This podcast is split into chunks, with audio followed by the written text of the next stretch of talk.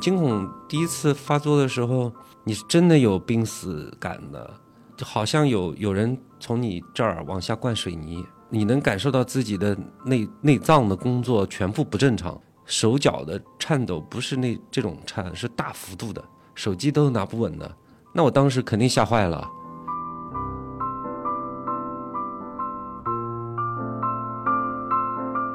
躺在那儿，虽然心脏监测还没还没摘走，但我自己躺那儿就乐了，说嗯，其实有一点有一点委屈，嗯有一点委屈，觉得凭什么？嗯凭什么我要经历这些？嗯但就是生活让你经历这些嘛。嗯你唯一能做的是就乐一下，嗯然后问问医生应该吃什么药。嗯那医生告诉你吃什么药，你就你就去吃，你就继续按自己的节奏生活。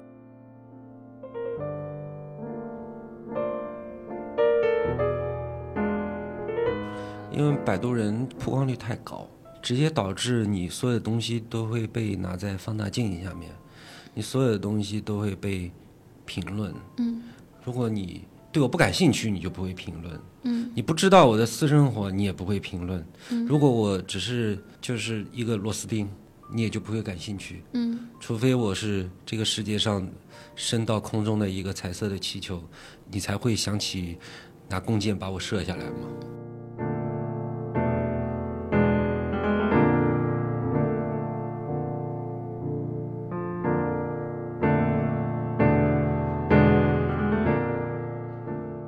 大家好，欢迎大家收听由人物杂志出品的播客节目《是个人物》，我是本期节目的主播姚璐。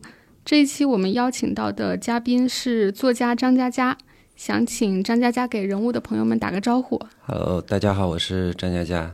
我我都不知道应该怎么打招呼，是各位听众大家好，是怎么，都行。对啊，各位听众 大家好，我是张佳佳。嗯，其实这次邀请到你来做这个播客的一个契机是，我收到了张嘉佳最新出版的这个书《天堂旅旅行团》，对，然后我在看这个书的过程中，我一直看到后记的时候，其实，嗯、我有一点吃惊。说实话，就是因为在这个书书的结尾，嗯、佳佳说到，其实这个书是今年的六月份写完的，对。当时在校对，但是六月到了月底的时候，其实你经历了一次惊恐发作，对，因为当时嗯。其实写这本书的时候是应该是病情最严重的时候嘛，嗯包括今年一直到现在，我都很少出门，嗯。除了去医院或者是一些非常非常必要，我都没有出过门儿，因为我觉得我我不是我觉得是嗯。真的情况不太允许。嗯。那包括现在吃的药，每天吃的都挺多的，嗯。但抑郁症这个东西对我来讲的话挺常见的，因为嗯，今年我都是第三次了，这一辈子的话，这么嗯。算的话，好像一次是第一次是零四零五年嘛，第二次是一一一二年，所以这次我并不觉得它有多么可怕，因为我觉得我是可以和抑郁共处的。但是六月份的时候，因为有救护车都出现了，嗯 是因为我都没有听说过这个病，当时叫惊恐症。嗯惊恐症就是你发作的时候，你的身体就跟猝死的反应是一样的。然后当时进医院急救的时候，医生做了所有的检查，说你的心脏没有问题，但我就是觉得心脏不行了，身体哪儿都不行了。然后他说了一个名词叫惊恐症，我才知道啊，原来我还有这个病。嗯那就一直吃药，一直吃药，慢慢的，一直坚持到今天的话，就是发作的频率会比以前少很多。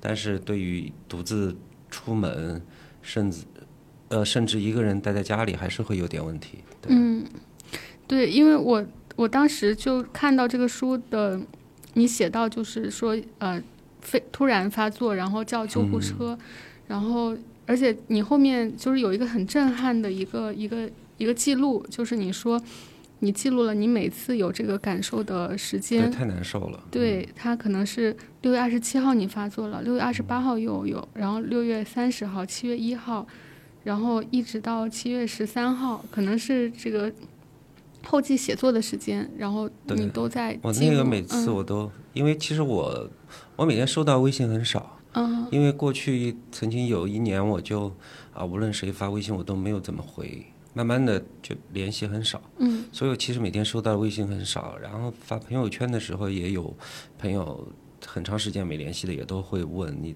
怎么了，我也没有回答，因为整个过程我都觉得自己好像在打仗一样的。嗯然后最好笑的你知道是什么吗？其实有挺好笑的事情，嗯哼就在记录的时候有一条我自己打字打朋友圈的时候是打错的，你看这儿是二零二一年七月一号应该是，嗯打的是一点。哦 然后在后期里面这个也没有改，就直接还是打的是一点。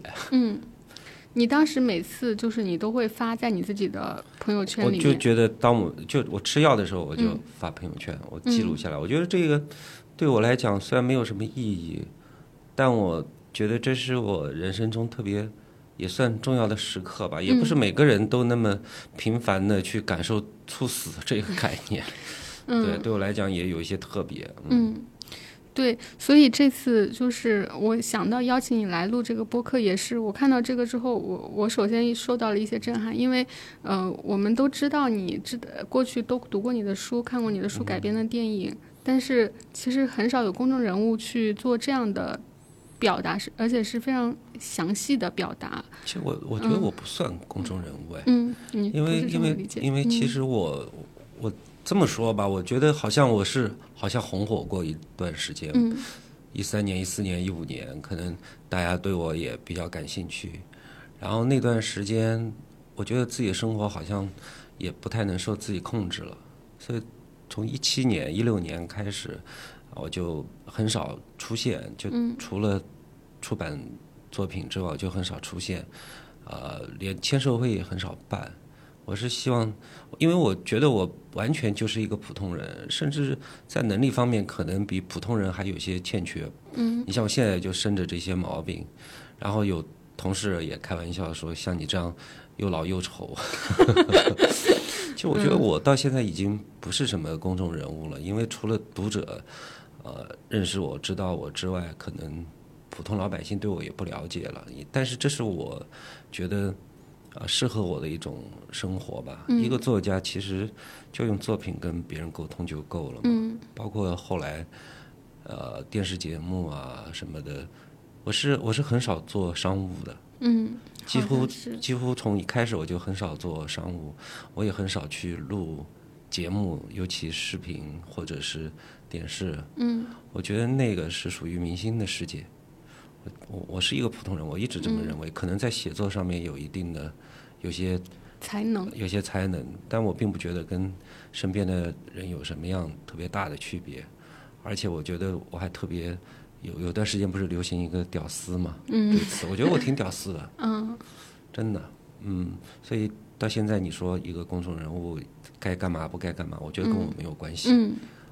一个小人物，对，对，但是，嗯，你决定把这个写下来的意意图是什么呢？就是你在这个书的后记，我觉得这是给读者的一个交代，嗯。因为我出版作品的时间跨度太长，嗯。全全世界路过是一三年嘛，原边小卖部是一七年。嗯，现在都二零二一年了，就是四年以下的这四，年以下，可能嗯五年以下都有。嗯那因为读者就会觉得啊，这个人怎么了，消失了，还是干什么去了？所以我，你包括以前的后记，包括以前那些，我都在会记里面，后记里面会会说一下我自己这几年在干什么，是一个什么样的状态。嗯因为读者对我来说的话，并不仅仅是读者那么简单。我觉得，我觉得我去写一个东西，他们会喜欢，嗯甚至在很长时间陪伴过他们，嗯。他们的喜怒哀乐很有可能跟我是有连通点的，所以我觉得有必要跟他们去交代一下，嗯。因为对于他们来讲，可能我是一个朋友，嗯。那朋友发生了什么，他们要关心一下，那那我交代一下，嗯，明白。那像你刚刚说的，其实惊恐发作这个事情，嗯，大部分人是不知道的。就是你，包括你自己在经历之前，你也不知道我不知道，我不知道，我知道抑郁症、焦虑症嗯，这些也自己也有，嗯 但我不知道有惊恐症。但你你想，抑郁跟焦虑那时候就失眠，嗯然后又又困又累呢，但你也睡不着，脑子里面就永远永远有个电电电电钻在吱吱吱吱这样这样的。最难受的时候，你会想撞墙嘛？嗯但这些我觉得就没有经历过惊恐。惊恐第一次发作的时候，你是真的有濒死感的，嗯。你好像有有人从你这儿往下灌水泥，嗯。你能感受到嗯，你跟你能感受到自己的内内脏的工作全部不正常，然后手脚的颤抖不是那这种颤，是大幅度的，手机都拿不稳的。嗯，那我当时肯定吓坏了，我当时都拿着手机，我右手拿不稳，然后用左手，然后都打算开那个那个备忘录就录音了。嗯就就好多话想讲，要是这次挺不过去该怎么办？就就想录音了。嗯然后后来同事和那个救护车就到了，然后救护车的人员就直接做检查，一边说我们已经到了，不用太担心，所以你要放松，你不能那么紧张，要放松。然后到医院做心脏的所有检检查，我以为是心梗，嗯我一开始以为心梗，嗯但后来检查完了都说心脏没有问题，因为我以前心脏有问题，但是做过手术之后就应该就好了，就正常了，对。嗯挺可怕的。我不希望不希望有其他人得这种奇怪的病。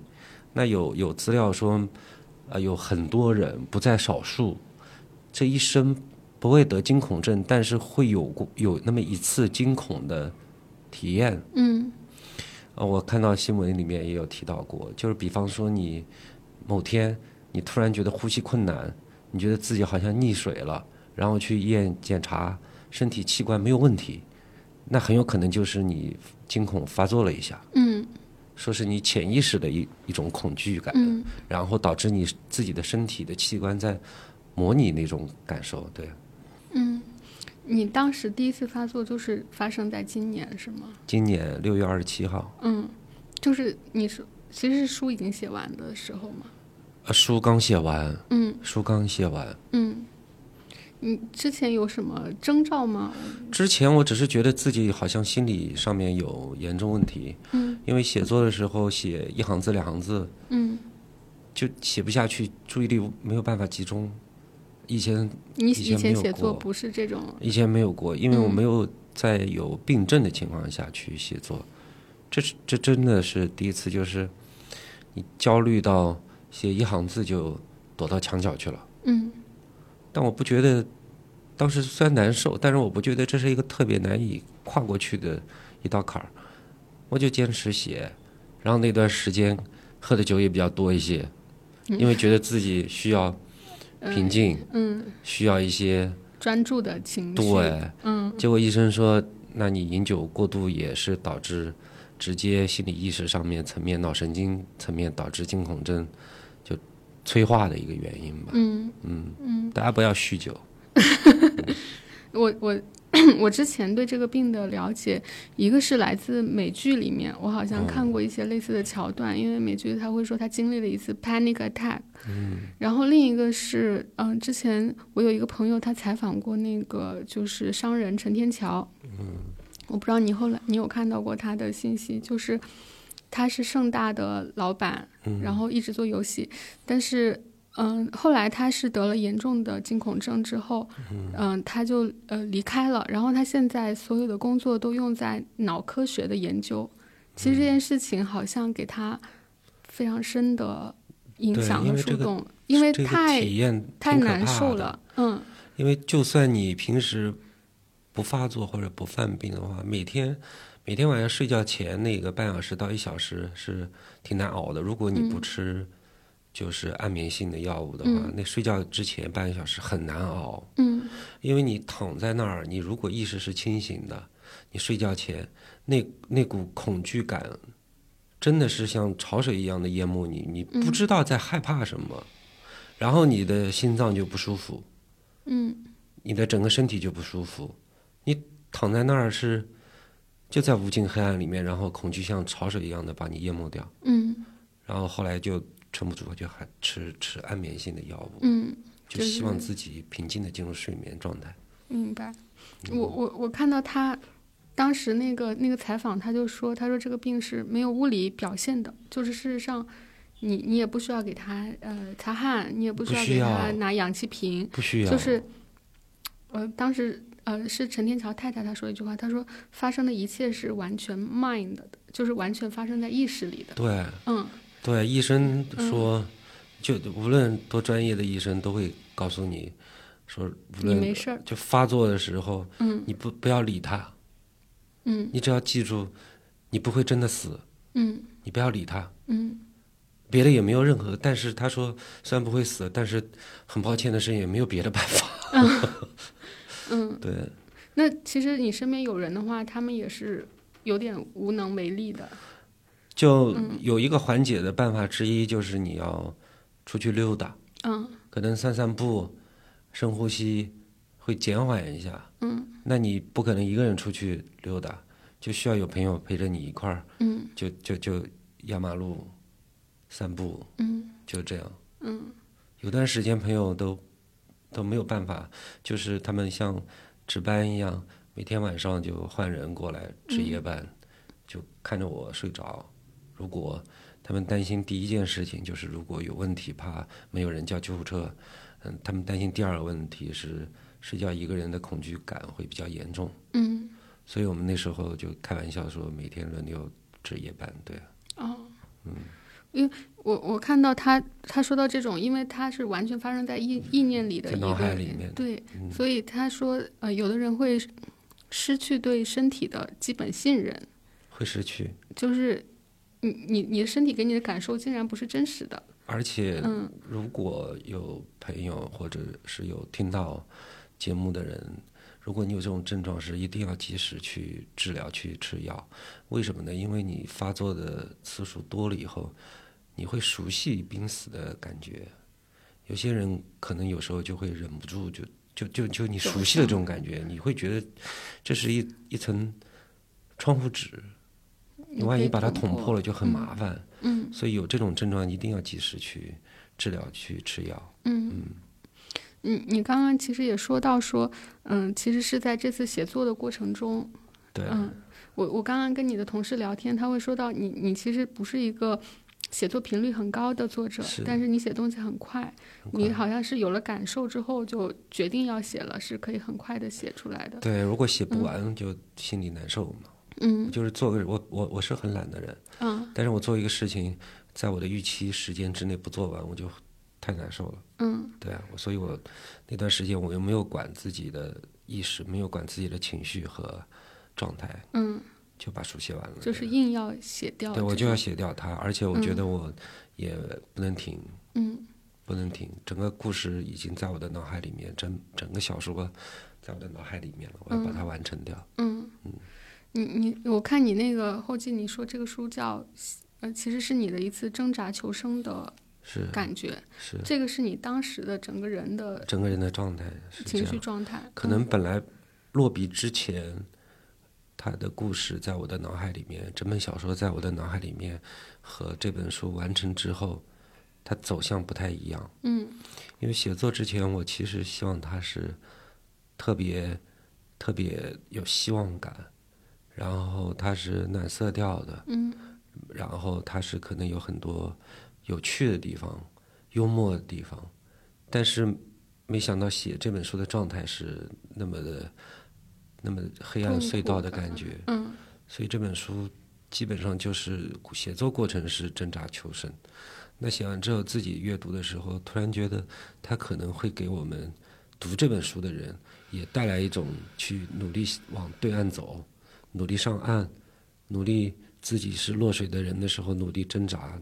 我希望能带给大家一些这样的力量吧。我觉得，嗯因为我读者其实挺多的，嗯每个年龄层面的、每个工作、可能每种状态的人都有，而且他们也习惯于把我的书放在睡觉前看一看。嗯我就希望这本书的话，对于他们来讲是有用的，嗯能看到一点光的。对，嗯，其实你刚刚也说到，假如你经历这样的体验的话，嗯，其实很很容易产生所谓的捅破窗户纸的这个念头。嗯，但是你说，其实医生会问你有没有自杀的倾向，你就说我一分钟都不愿意少活。对，嗯连医生都说你嗯跟正常的抑郁症患者有有有点奇怪，你的逻辑很清晰。嗯对啊，我说我的求生欲望特别强烈，因为我觉得这世界怎么样，你过得好不好，很多时候很多时候自己也不能决定。嗯。但世界上值得你生存下来，这个世界上值得你去热爱，这个世界上值得你活得好好的东西，真的太多太多了。你包括我出版之前，我打电话给我母亲，我就跟她说，如果你看到一些什么，呃，我生病的报道，我状态不好的报道，你都不要信，我好的很。啊，我我我说这些可能都都都出于宣传的需要，因为我真的我真的当子女的跟父母说我好的很，虽然有时候是一个谎言，但我就是想让他安安心心的嘛，因为因为我父母年纪真的也挺大的，其实，那所以我。我我我我相信音频类节目他们应该不会听到，我就想说一个人的状态，无论好与坏，但这个世界上值得你去快乐、值得你平平安安的事情挺多的。嗯嗯，要发现，要经历。嗯对，你你你会有经历一个那种就是找原因的过程吗？就是虽然你好像有一个有一个乐观的底色，嗯，在这里，但是但是当你突然遭遇这么难受的这种体验，你你会经历一个说为什么？到底为什么发生在我？我我我尝试过寻找，嗯但是找不到源头的时候，我就放弃了。嗯我是一个特别知难而退的人。嗯我因为我我找过，因为医生说你这个不是突然性发作，嗯那可能潜伏了蛮长时间的。按症状来讲的话，你可能呃有这种发作的迹象，可能是最近你的作息，可能你的呃酗酒导致它发作了，但是潜伏的时间应该不会只是几个月、一年，嗯可能一直处在这个不稳定的状态里面。但是因为你自己控制的好，所以它没有爆发。但嗯但今年因为很多一些变故，然后加上作息的问题就爆发了。那其实追追溯这个原因的话，我觉得可以追溯好多好多年，追溯到好多好多积累的、积压的。而且我本来就不是一个特别坚强的人，我觉得我自己跟大家一样都都挺脆弱的你。是愿意崩溃的那种人是吗？对我以前老崩溃，嗯后来觉得觉得崩溃也没什么意义，我就不崩溃了。但是如果扛不住要崩溃的话，那就崩溃一下呗。嗯那崩溃并不是说为了去克服这个困难，只是觉得哟都这样了，嗯算了就随随自己一下吧。对，嗯就以前还爱哭，嗯 现在不爱哭了吗？现在没什么太伤心的事情，也不至于要哭。嗯哼对，以前以前挺爱哭的，就心里面觉得委屈、伤心、难过，嗯就就觉得这时候不掉几颗眼泪助助兴的话，就白伤心白难过。嗯对，那他我觉得跟大家一样，都每个人其实都挺脆弱的，是都嗯挺脆弱的。但是你很多事情必须经历过之后，你才明白是什么样的原因让你脆弱。每个人原因都不同。嗯这世界上感同感感同身受其实挺难的。是因因为我看到你当时说医生说你其实是焦虑症、抑郁症和惊恐症的对，就是说三三症症并发，并发，这然后导致这样。嗯嗯，就是挺挺难接受的事情，挺难接受的。当时我自己都乐了，你乐了，我当时自己都乐了。我嗯躺在那儿，虽然那个心脏监测还没还没摘走，但我自己躺那儿就乐了，说嗯，其实有一点，有一点委屈，嗯有一点委屈，觉得凭什么？嗯凭什么我要经历这些？嗯但就是生活让你经历这些嘛。嗯你唯一能做的是就乐一下，嗯然后问问医生应该吃什么药。嗯那医生告诉你吃什么药，你就你就去吃，你就继续按自己的节奏生活，但是你就没办法啊，出门溜达、旅行等等等等，喝酒，跟朋友们快乐的熬夜，这样的生活就可能要放一放，因为你的身体不允许。嗯 那没办法，那就放一放呗，嗯那就找一找新的生活节奏。嗯，你你你当时就是，嗯，我看到你那个后记发在微博上，你你有收到什么反馈是你意想不到的吗？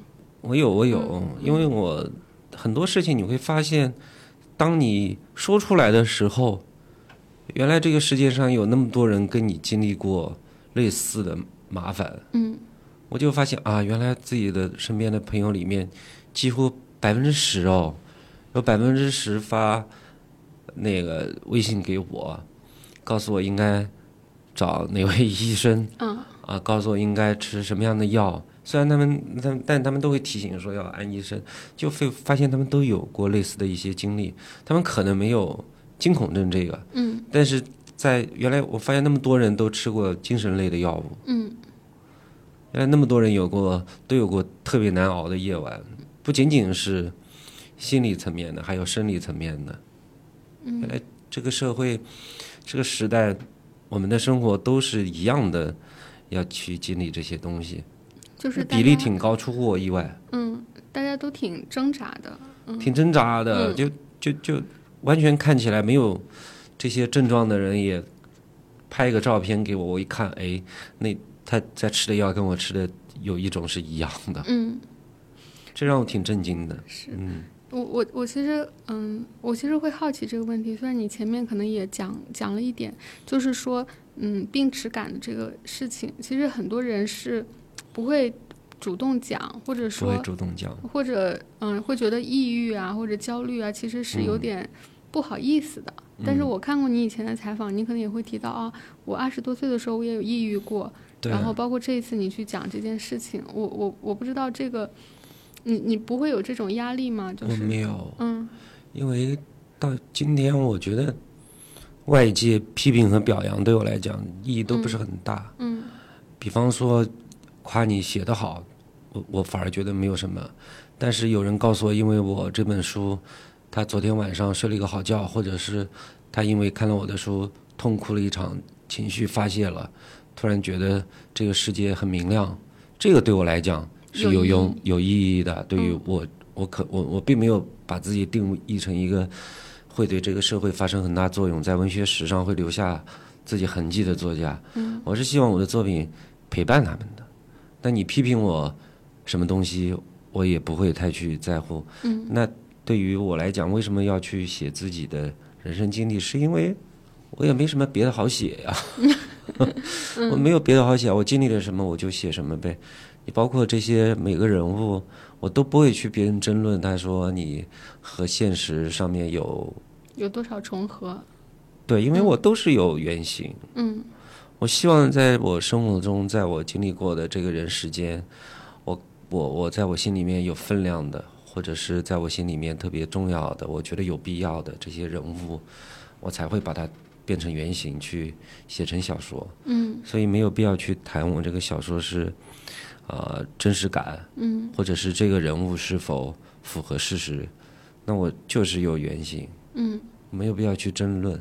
而且的话，我去在写自己的后记，或者是写主人公的感受，都是来自于我自己一些真实的感受。嗯我希望这些这些真实的感受，可能可能对大家来讲更有用吧，嗯真的是更有用。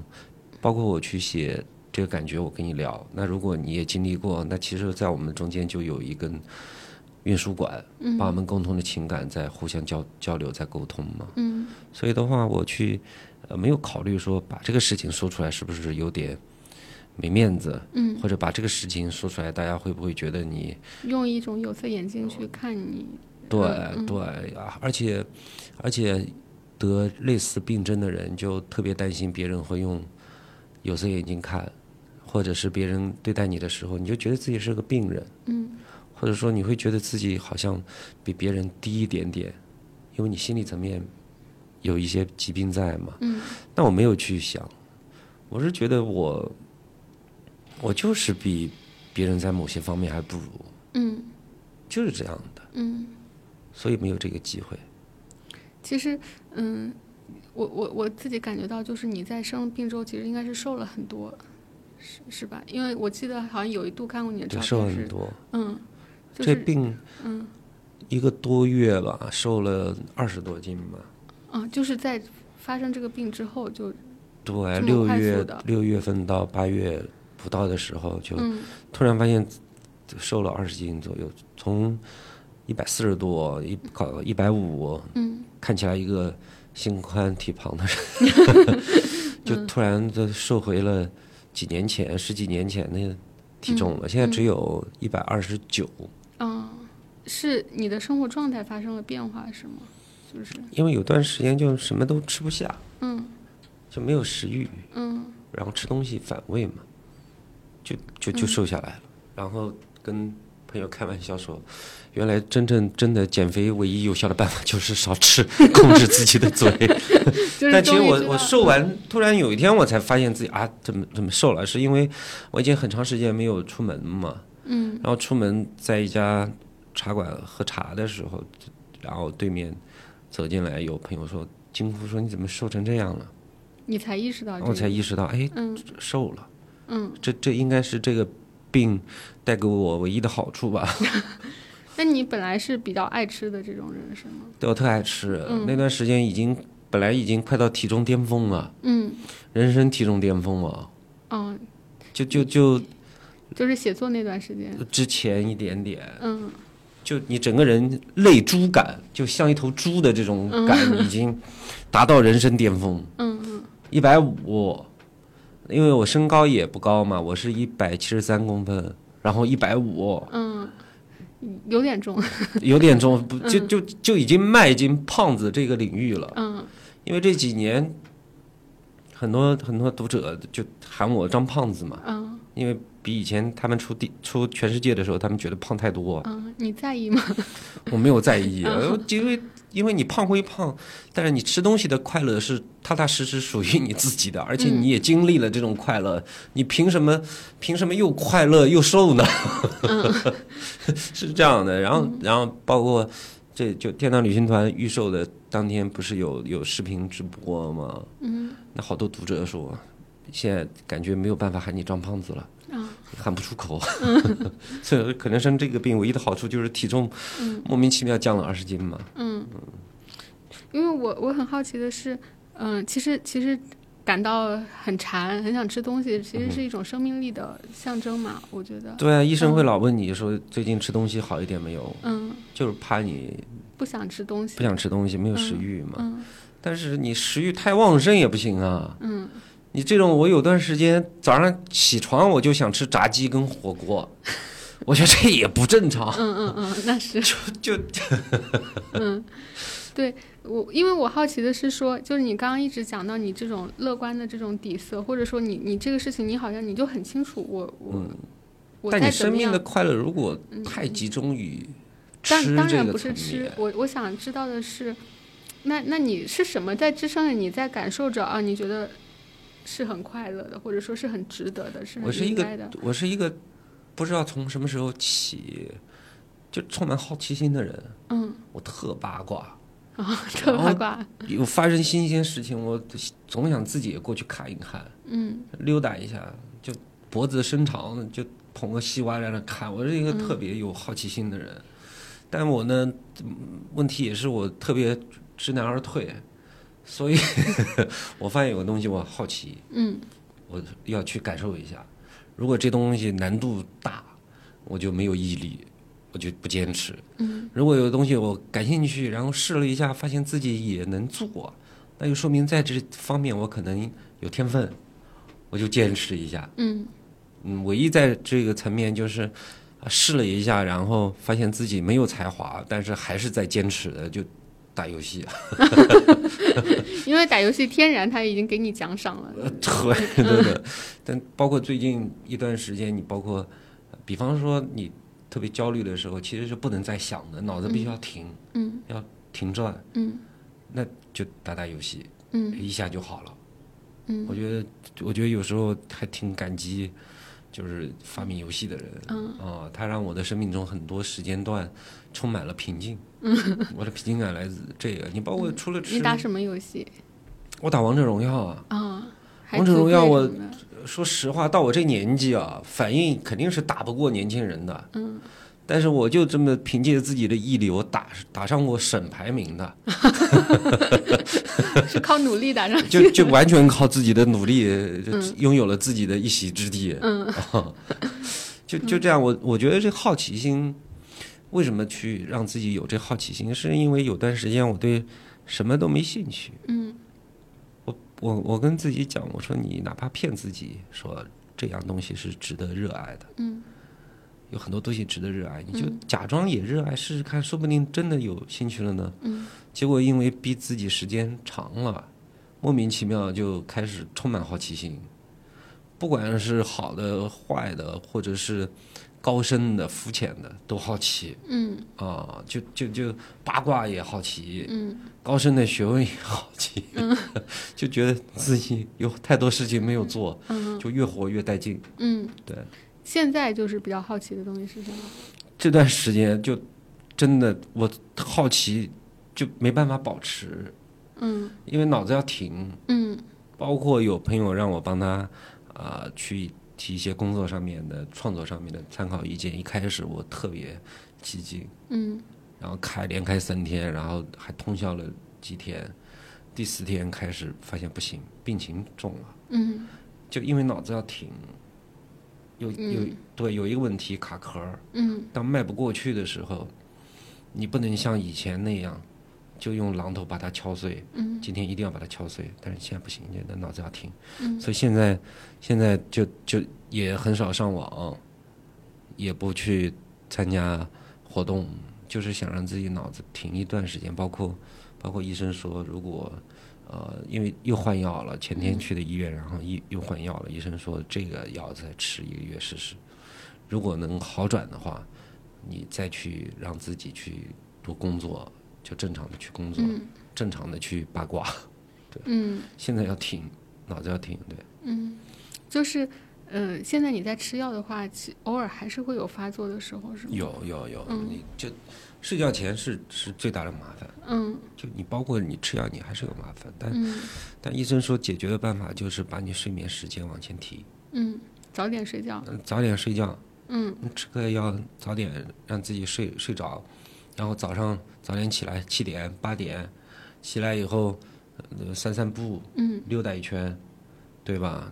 就就你的生活状态会变变好。嗯反正其实我觉得每个人都如果是这种这种生活习惯、作息习惯，因为现在年轻人都熬夜嘛，嗯，对，如果都是正常的作息习惯，然后有一些稍微有一些健身和运动，至少你能保证自己的在很多层面的健康。嗯因为因为因为包括医生也会告诉你，正常作息、适当运动，比什么药都管用。嗯，对。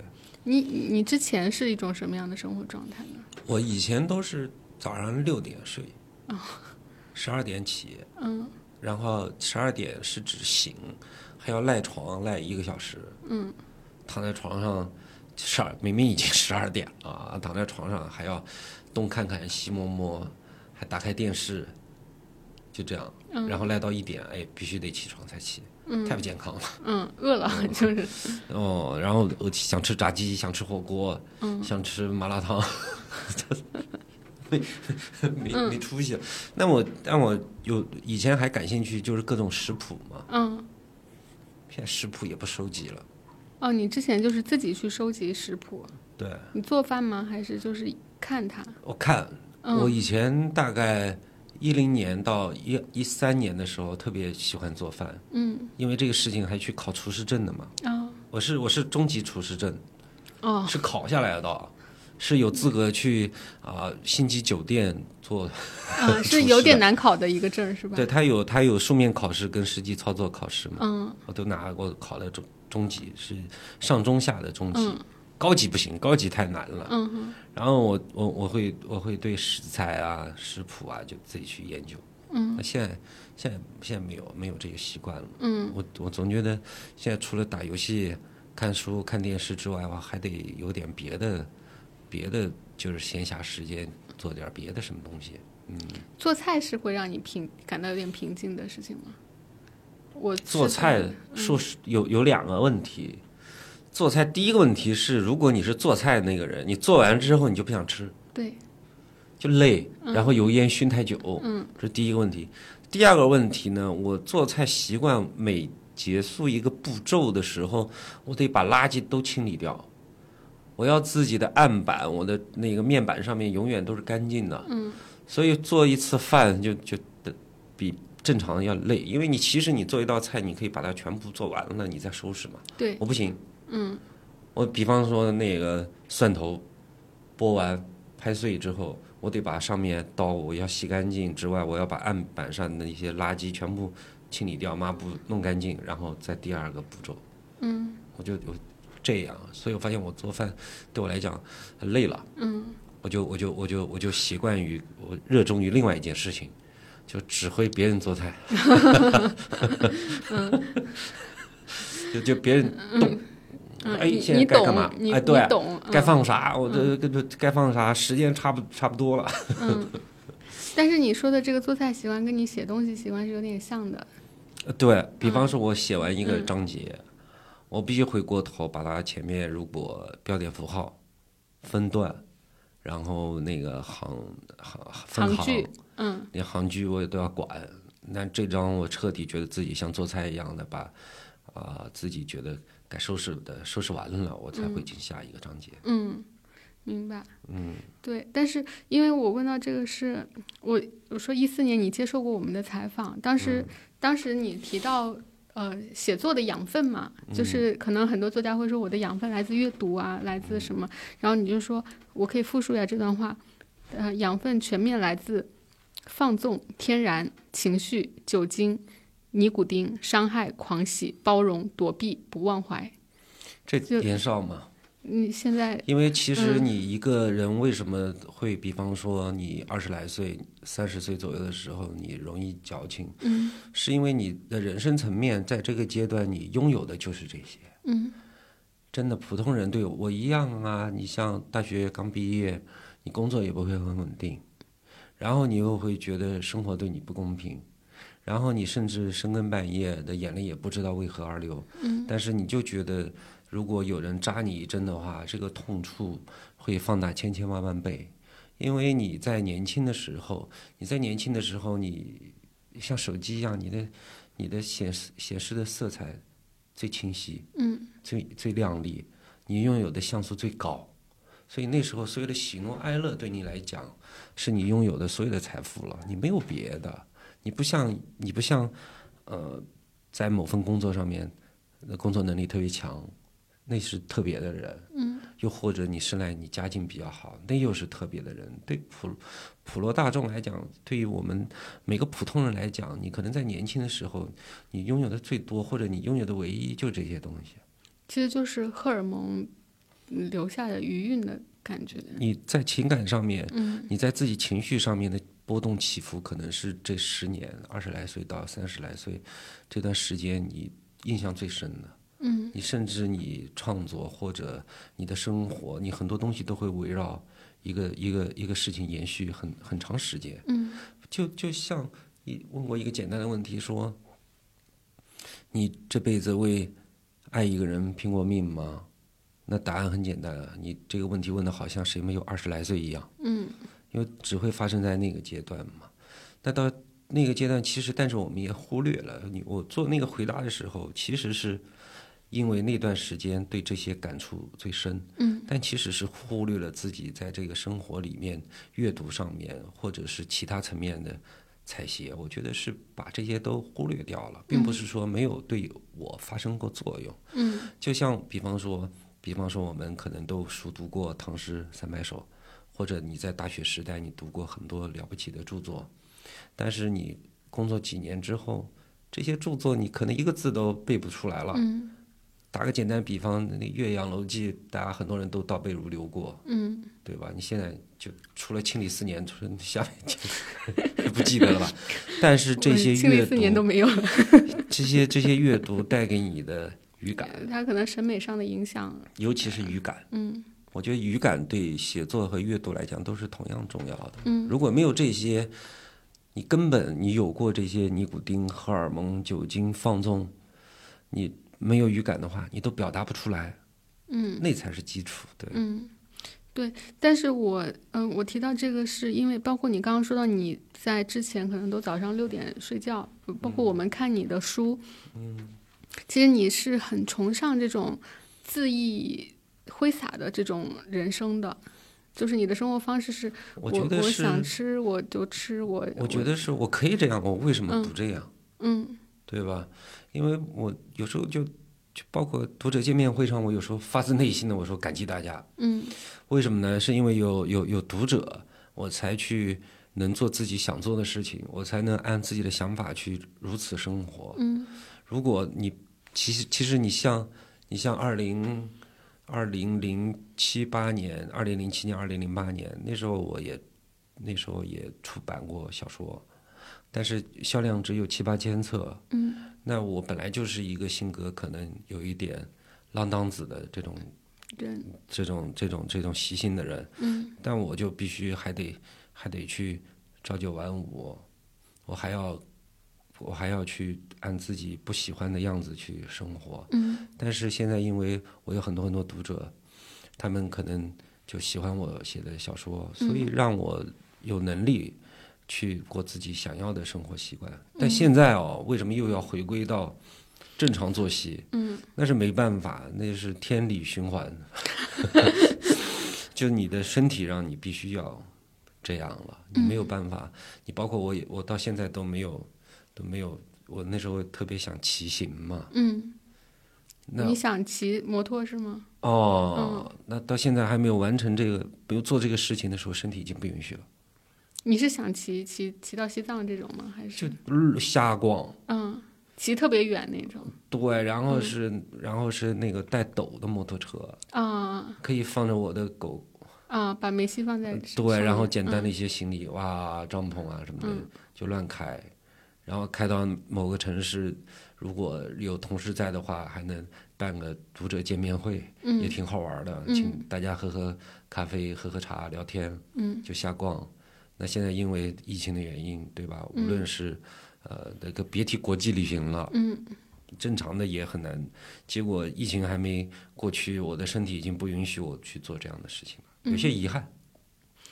对，因为我我可能好奇的问题是，其实你你说你喜欢过这种呃浪浪荡子子的人生对，这这是你接受的，这是你的天性或者你喜爱的方式。对但是如果身体出状况的话，我我不知道，人好像到了一个阶段会重新思考人跟身体的关系。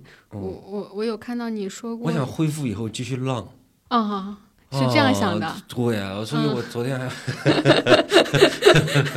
我我就就你你想的不是说 我就得那个，啊，不可能，不可能，这不可能，嗯嗯。这不可能，病就这病好了，我一定还要继续浪。嗯哦，嗯，你不担心就是这种这种东西我现在在猥琐伤害你？嗯。我不担心，嗯。我觉得这个这个可能是，呃，比方说说酗酒，嗯。我觉得不能酗酒，要小酌，嗯对吧？但是如果到有一天连小酌都不允许的话，我觉得觉得自己有点没意思。有点没意思了。嗯，嗯，所以现在猥琐发育，那还是要浪的。猥琐发育。对，嗯嗯，我是一个打野嗯，哦，什么意思？就是一个游戏里面的岗位。啊，打野啊。虽然啊，虽然我对虽然我可能我打不过别人，嗯很有可能连野怪都打不过，嗯。但我还是一个打野。嗯。我出门必须带打野刀，嗯嗯。就这样的。嗯，我我看过很多你提到自己身体的细细节或者情节，你提到自己心脏过去不太好，做过一个手术，对，然后嗯，我还看到你说你做过一次体检，三十多岁的时候说，嗯、你的身体的生好多长激零件素，，对对，说比嗯我比什么衰老快好多倍，嗯，有这样的体检吗？就测那个什么细胞，我们做体检都没有这个项目测。细胞，然后然后我为什么会有这个结论？是因为问那个医生，我头发为什么这两年突然全白了？嗯因为你看到的黑是染的嘛。嗯然后医生医生提细胞说你的好像身体什么衰老比速度呃比较快。对对对，嗯，但是这些它不会影响你 对于生活的安排，是吗？它会让我焦虑，但是不会影响我的安排。嗯。真的，我、嗯。我你想，我本来就挺矛盾的，嗯。我喜欢浪，嗯。但我胆子又小嗯。啊，我喜欢我喜欢冲在最前方，但是我能力又差，嗯。所以这样的人，就这样的人生嘛，就嗯。就就比方说两方打仗，我一般我哪怕我再弱小，我都要冲在第一个，但是我不喜欢扛旗，嗯我不喜欢扛旗呐喊，我喜欢端刺刀那个角色，对。嗯，那 简直问不下去。无言以对。确实，因为我我想象，其实大部分人他他其实会反思一下的。我我看过很多人，他去重新审视自己跟身体的关系，发现哦不行，我还我还是得对我自己身体好一点儿，我我得我得嗯。没有啊，你看，比方说我特别胖的时候，然后和朋友就包括同事说，嗯大家一起减肥吧。嗯然后过了五分钟就说要不要吃个雪糕，我就这样的。你包括现在，现在我在调调整自己的作息，那也是为下一次作息紊乱做准备嘛。嗯我觉我觉得我嗯无论是写作嗯还是生活，我觉得夜晚对我来讲，它充满了这种无限的可能性。嗯那白天不可不行，嗯，白天对你来说有点无聊是吗？白天一个是无聊，第二是太亮。嗯，太亮。哦，第三个就是有太多的人走来走去。嗯，就夜晚你能自己待着。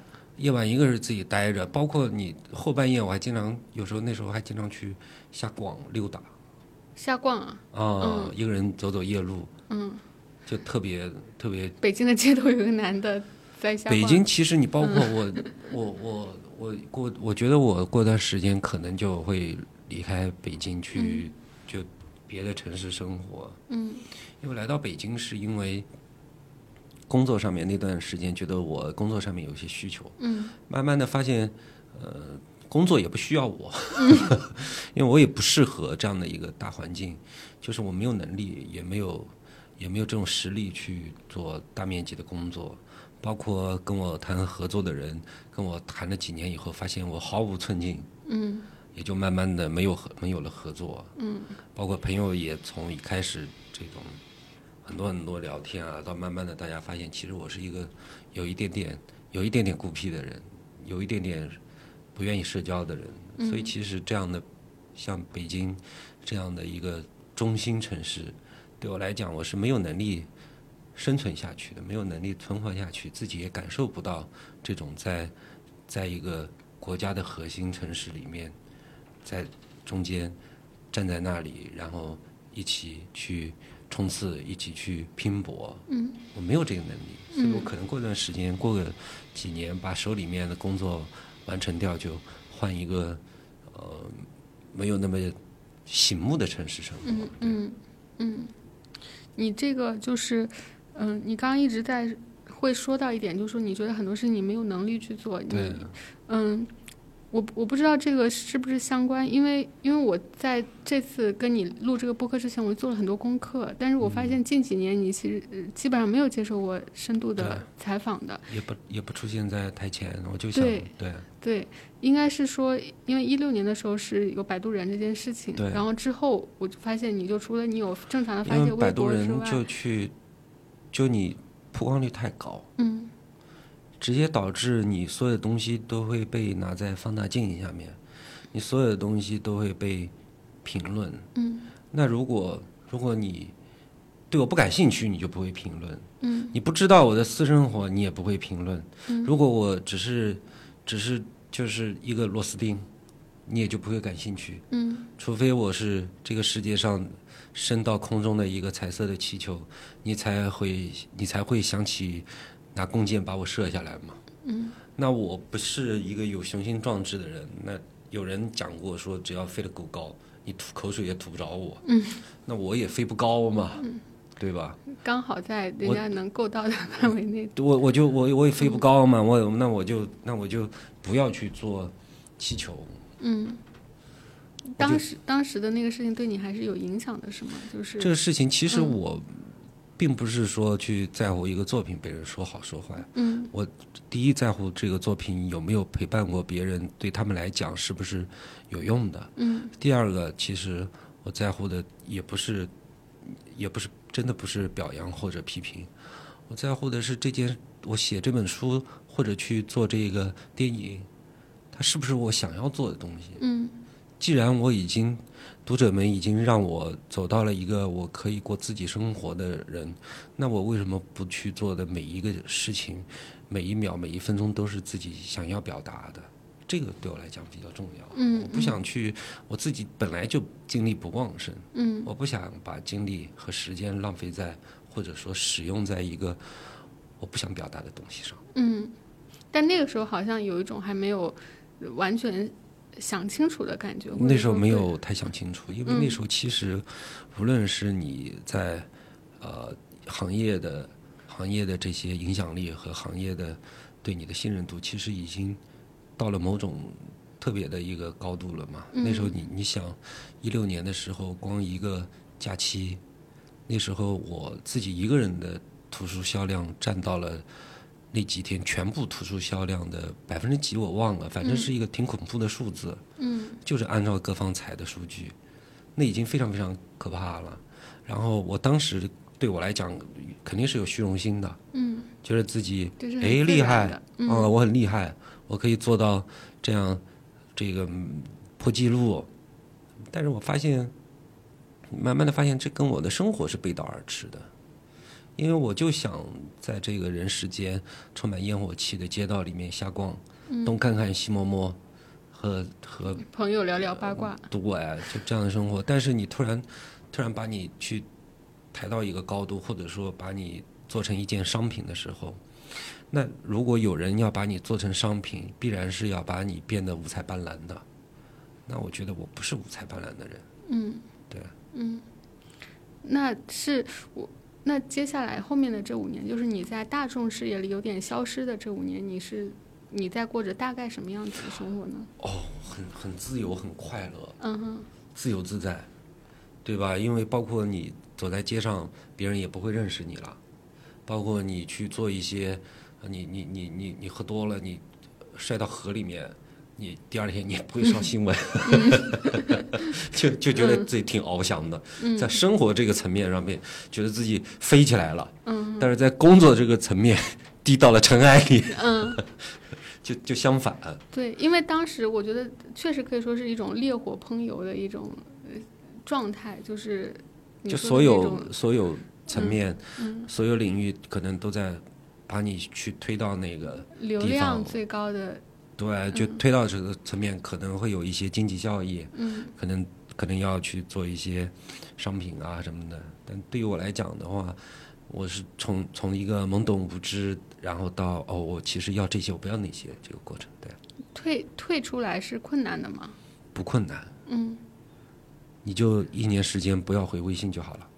啊，你做的就是一年时间不回微信了。对、嗯对其实，那你斩断了跟很多人的联系的。如果是这样子的对，很多、嗯很多业务啊、个人上面联系都可能就断联。嗯但是但是，你过一年时过一段一年，你其实你也会有这种感受，就是你的朋友很长时间没有联系，但是坐下来一起聊天的时候，就恍如还在昨天那种感受。嗯那你看，朋友都还是留下，嗯但是你你就像一个像你像我们母亲淘米的过程，你就是一个锅饭还在那儿，嗯，我明白你的意思。对吧？朋友们都还在那儿，你生命中必须在，或者说在他生命中你必须在的，都还在的。嗯嗯，但是我你看到现在，我们聊到现在，我连手机都没震过一下。嗯。你现在就是呃已已经过上这么清静的生活了，我觉得手机不怎么正是挺挺是啊，挺我。我一嗯天之内，我一天之内除掉自己的有一个群，是跟朋友打游戏的群，其他的微信基本上一天不会超过十条。嗯，就是如果如果如果比方说我朋友约了吃饭什么的，基本上只会有这些朋友约吃饭的微信出现了。嗯对，呃，会有呃会有恐惧嘛？如果就是完全卸掉这些东西，一开始的时候，比如说钱上面的，比如说关注度上面的，没有，嗯你会发现我连微博不更新也是突然之间的，就从每天或者一个礼拜发一条微博，到一年只发两三条，就是从一六一七年就开始就就嗯就自己就不想这样了嘛。嗯嗯，我我不知道这样说会不会有直接关联，但是。呃，为什么在你你过上一个自己比较喜欢的状态之后，其实呃呃，你你这次又经历了一个比较严重的一个疾病，它是嗯有什么样的报应，不是不是，当然不是这个意思。我的我的意思是说，我可嗯，我我我你你会去这样去想问题吗？因为可能在外界的一个那种刻板印象中，比如说我看你发了一张白发的照片，然后呃，然后就说我这样了，然后接着你又发了一个自述讲我自己生病了，然后就会有一种感觉，是不是张佳佳很落魄呢？所以才才我确实有一点落魄。我我因为我我是第一我没有理财，嗯第二我挣的钱都花的精光，啊真的我花到精光。我今年我其实我现在负债挺多的，啊我负债挺多的，是一我负债是一个惊人的数目。买房了吗？我买房子，但买房子的钱都是借的，啊非常惊人。就就如果去思考这个问题，嗯，就就就没法活下去了。但是，但是因为因为那个，其实借钱的时候，因为我觉得我觉得我自己应该有一个房子，嗯，我都四十了，我应该有一个房子。想有一个房子了，嗯、对，至少买这个房子也是给父母告诉他们，嗯。对吧？如果装修完了，请他带着父母一块住一段时间，我觉得也是有一个天伦之乐的快乐在嗯。嘛。所以我买房子，然后整个房子全价呃借的，嗯，全款借的，借的钱，嗯。对，因为也是而且也是很好的朋友，就说嗯要借我钱，因为他觉得你必须要买房子，不然到你晚年的时候，你就太可怜了，太可悲了。嗯当你晚年的时候，你回首度过的这一生，虽然你放荡不羁爱自由，但是你晚年 落魄百病生。他说：“我不希望他不让看到你这样。你看到这个结局，嗯，对我买房子其实是跟被朋友逼也有一定的关系。他觉得他说我可以借给你，嗯你将来挣钱了你就还给我。嗯你挣不着钱，那咋房子就再说。嗯但是你必须要让我借钱给你把这房子买了。嗯我真的不想看到你晚年是那么一个悲惨悲凉的下场。嗯，好，对我有时候想想是有是有这种可能性的，嗯因为因为不可能有一个作家会火太多年。嗯我已经我对出版这个行业，包括编辑，包括出版行业同行，都已经是一个挺不可思议的事情了。就每次出版啊，写什么题材他们都不知道，写完之了，写完之后才发现，哎，怎么是这个？嗯那你看云边有个小卖部，到现在也应该销量五百万有的吧？云边有个小卖部销量都五百五百万了，从全世界路过卖了一千多万册，嗯然后全世全世界路过是没有办法逾越的原因，是因为当时整个整个它已经超越了这个，它已经不局限在书的概念里面。嗯这本书当年一三一四年，你想很多人把它当做一个你必须要买的东西。那云边有个小卖部，三年到现在四现三年四年三年也卖了五百多万册，嗯对出版社来讲都是意想不到的，行业里面也觉得不可思议。那三年四年也没什么动静，基本上也没出现在公众的面前。天堂旅行团因为预售第一天就二十来万，我觉得这些都可能是特别特别幸运，嗯也可能是读者特别特别宠我。我觉得这个太这些都让我有底气去说啊，我要这样过。但是总有一天会过气的。嗯总有一天，你的书会放在书店最不起眼的角落，嗯甚至也没有出版社愿意出你的书。这一天迟早都会到来的，嗯那就是我落魄的晚年。幸好现在有一个房子。嗯。哦，到那时候如果真的惨到这种地步的话，就把房子卖了，回老家生活吧。我可能刚刚想到要问的是说，嗯，在这样的这几年，其实你觉得按照自己意愿生活，你也拒绝了尽可能多的打扰，但是，但是为什么这这个这个病发生了，你会有一个我有疑问，嗯。我真的有疑问。嗯。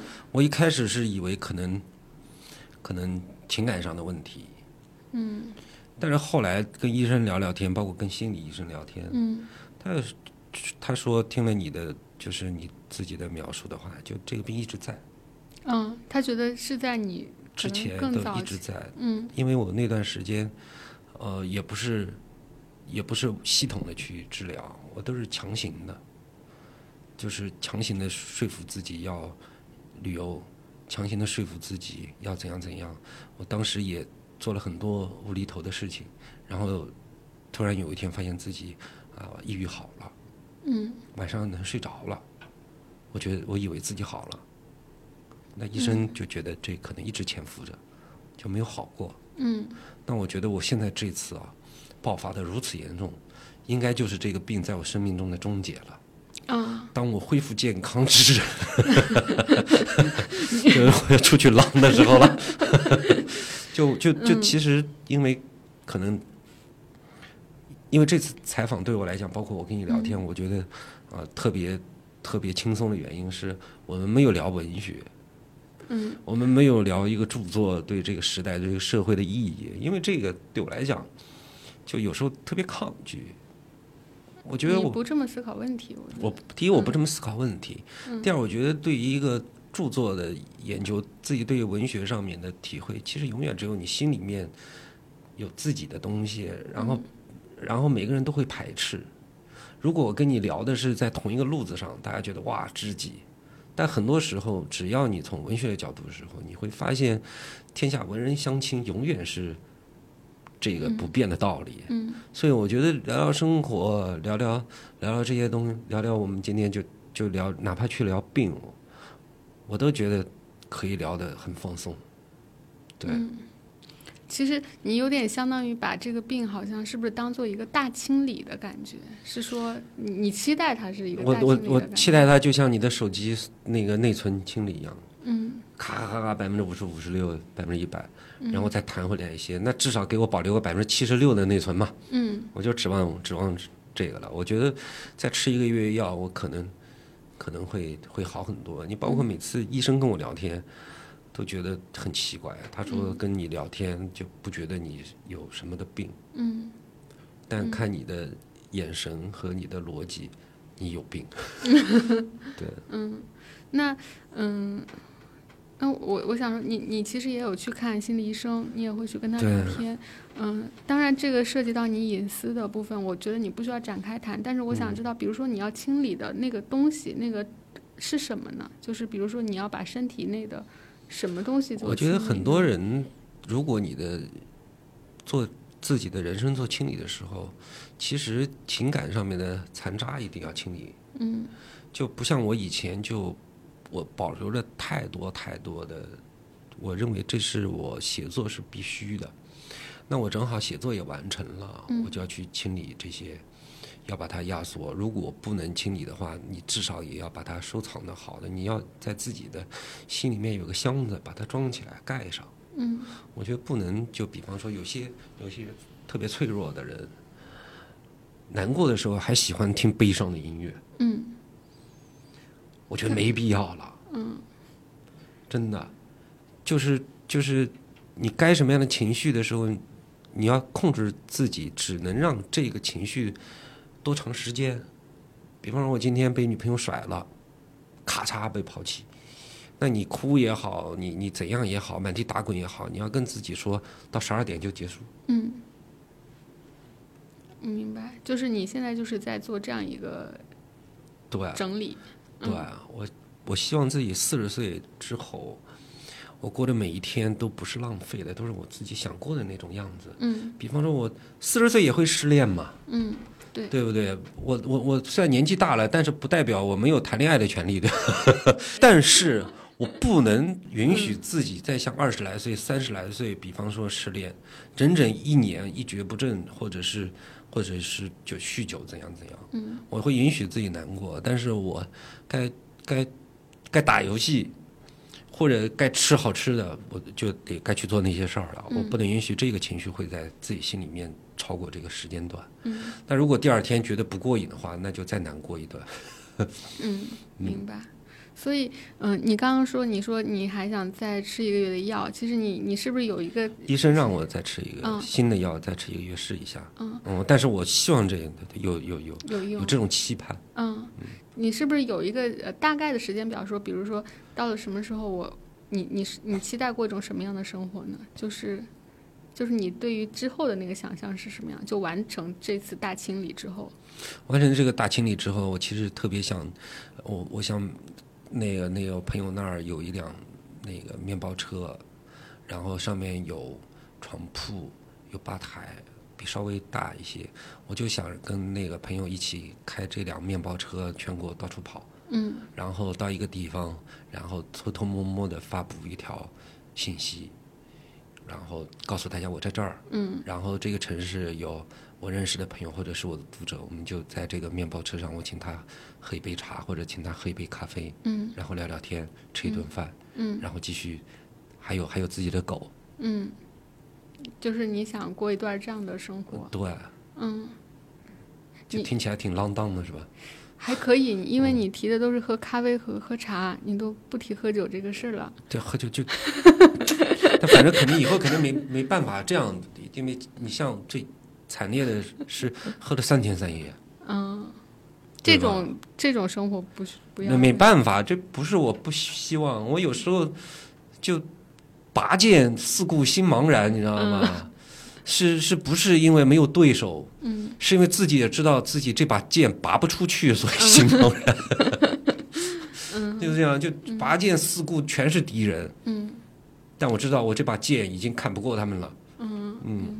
但是是不是这种生活可能嗯对你来说才是你喜欢的，或者说这种生活才会让你想写下一本书？就是不一定以它为目的啊，但是好像不会，我告诉你，我现在发现一个小秘密，嗯就是比方说以前跟朋友喝酒，喝了三天三夜，然后就有这种感感感感受、跟情怀和一些冲动。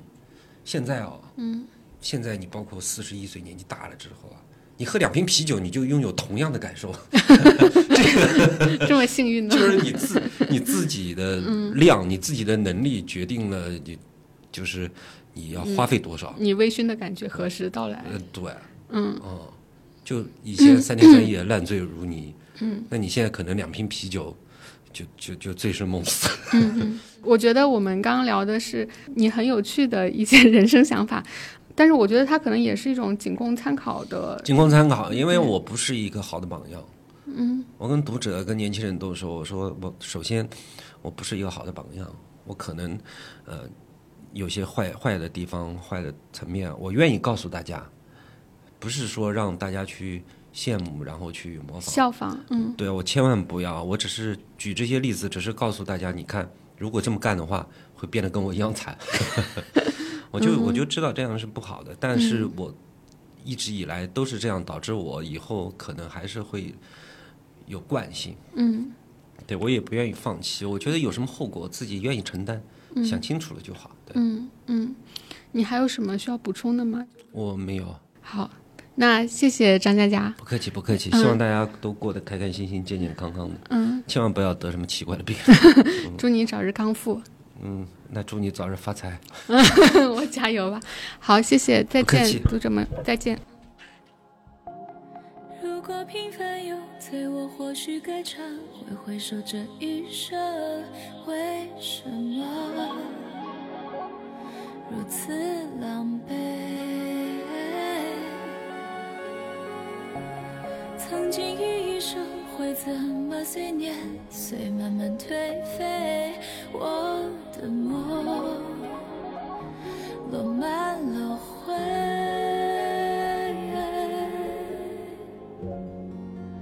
情绪慢慢堆积，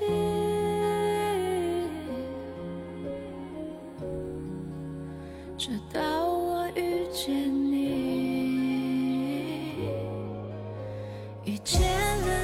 就像跋山涉水遇见了月亮，以后天黑，心上就问那天借一点月光。天堂如有人高高在上，请你低头看我的快乐。